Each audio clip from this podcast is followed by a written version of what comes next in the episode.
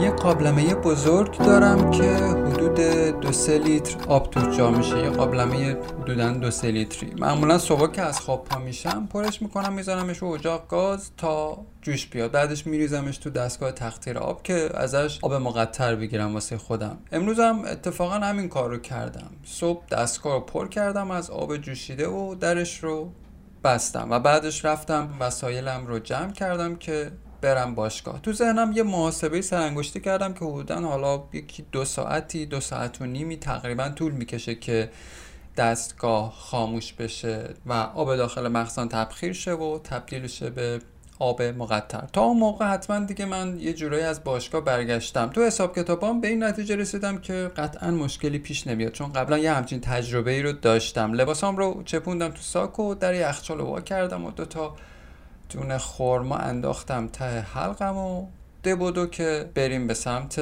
باشگاه. همینطور که داشتم دور خودم میچرخیدم که چیکار کنم چیکار نکنم یهویی چشم افتاد به دستگاه. دیدم که اه سیمش رو وصل نکردم. با خودم گفتم داداش و کلی برنامه ریزی کردی واسه خودت. دو دو تا چهار تا کردی اما سیم دستگاه رو وصل نکردی. بعدم حتما انتظار داری که دو ساعت دیگه که از باشگاه برمیگردی دستگاه بهت آب مقطر بده و واسه خودش هم خاموش شده باشه. یعنی دستگاهی که اصلا روشن نشده خودش برای خودش خاموش بشه. هیچی دیگه دوستان قصه این اپیزود هم مثل بعضی از اپیزودام خیلی ساده است و خیلی هم کوتاه. مشکل اصلی ما آدما خیلی وقتا مقدمات کار نیست. گاهی همه چی جفت و جوره واسه رخ دادن یه اتفاق. میشینیم واسه آیندهمون مثلا برنامه ریزی می‌کنیم مدت ها بعدش خودمون رو تو رویاها و آرزوهامون غرق می‌کنیم. خودمون رو بعد رسیدن به اهدافمون یه جورایی تجسم می‌کنیم. در حالی که یکی بهمون نیست بگه داداش خواهر من سیم قطعه.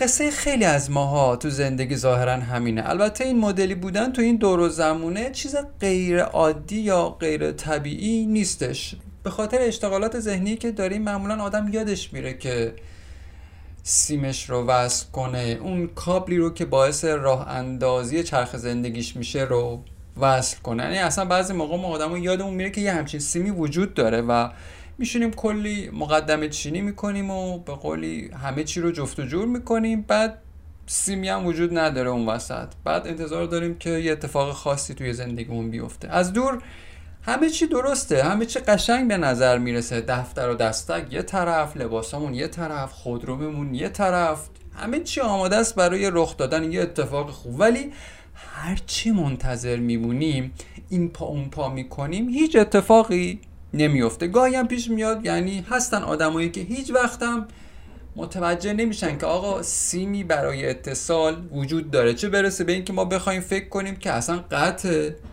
یا وصل این سیم. بعد یه مدت خیلی همون شاکی میشیم که چرا با وجود این همه امکانات و تلاش به نتیجه دلخواهمون نمی‌رسیم. بعد نیست یه وقتایی پیشنهاد می‌کنم.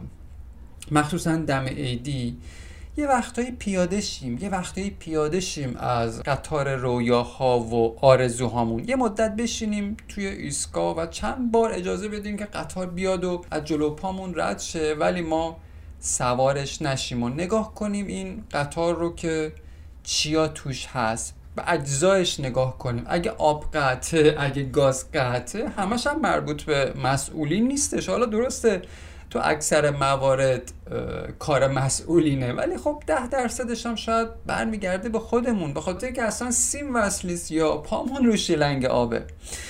به نظر من ایرادا وقتی مشخص میشن که باسن مبارک رو البته این فرصت رو برای خودمون ایجاد کنیم که باسن مبارک رو یه خورده بنشونیم رو زمین. یعنی بشینیم بیرون گود بیرون قطار توی ایستگاه. چند قدم عقبتر از رویاها و آرزوهامون یه خورده آروم و قرار بگیریم بشینیم یا بیستیم تا این گیر و گورای کارامون مشخص بشه. احتمالش خیلی زیاده که یهویی تو این توقف کردن ها تو این نشستن ها تو این ایستادن ها یهویی چشمون به یه سیم آویزون بیفته که منتظره یکی پیدا بشه که حلش بده تو پریز برق به نظر من که زندگیامون پر از این سیمایی که این بر اونور ولوبن که هر کدومشون اگه وصل شه یه گوشه کار رو می‌گیره. خب دوستان تو این اپیزود یه ذره استعاری صحبت کردم و کمتر بعد تجربی به خودش گرفت. ولی خب به حال یه مفهومی بود که دوست داشتم یه بخشش رو با شما به اشتراک بزنم امیدوارم که اونقدر ساده بیان کرده باشم که گل کلام و جان کلامم رو دریافت کرده باشیم زنده باشید. پیشا پیش سال نو مبارک.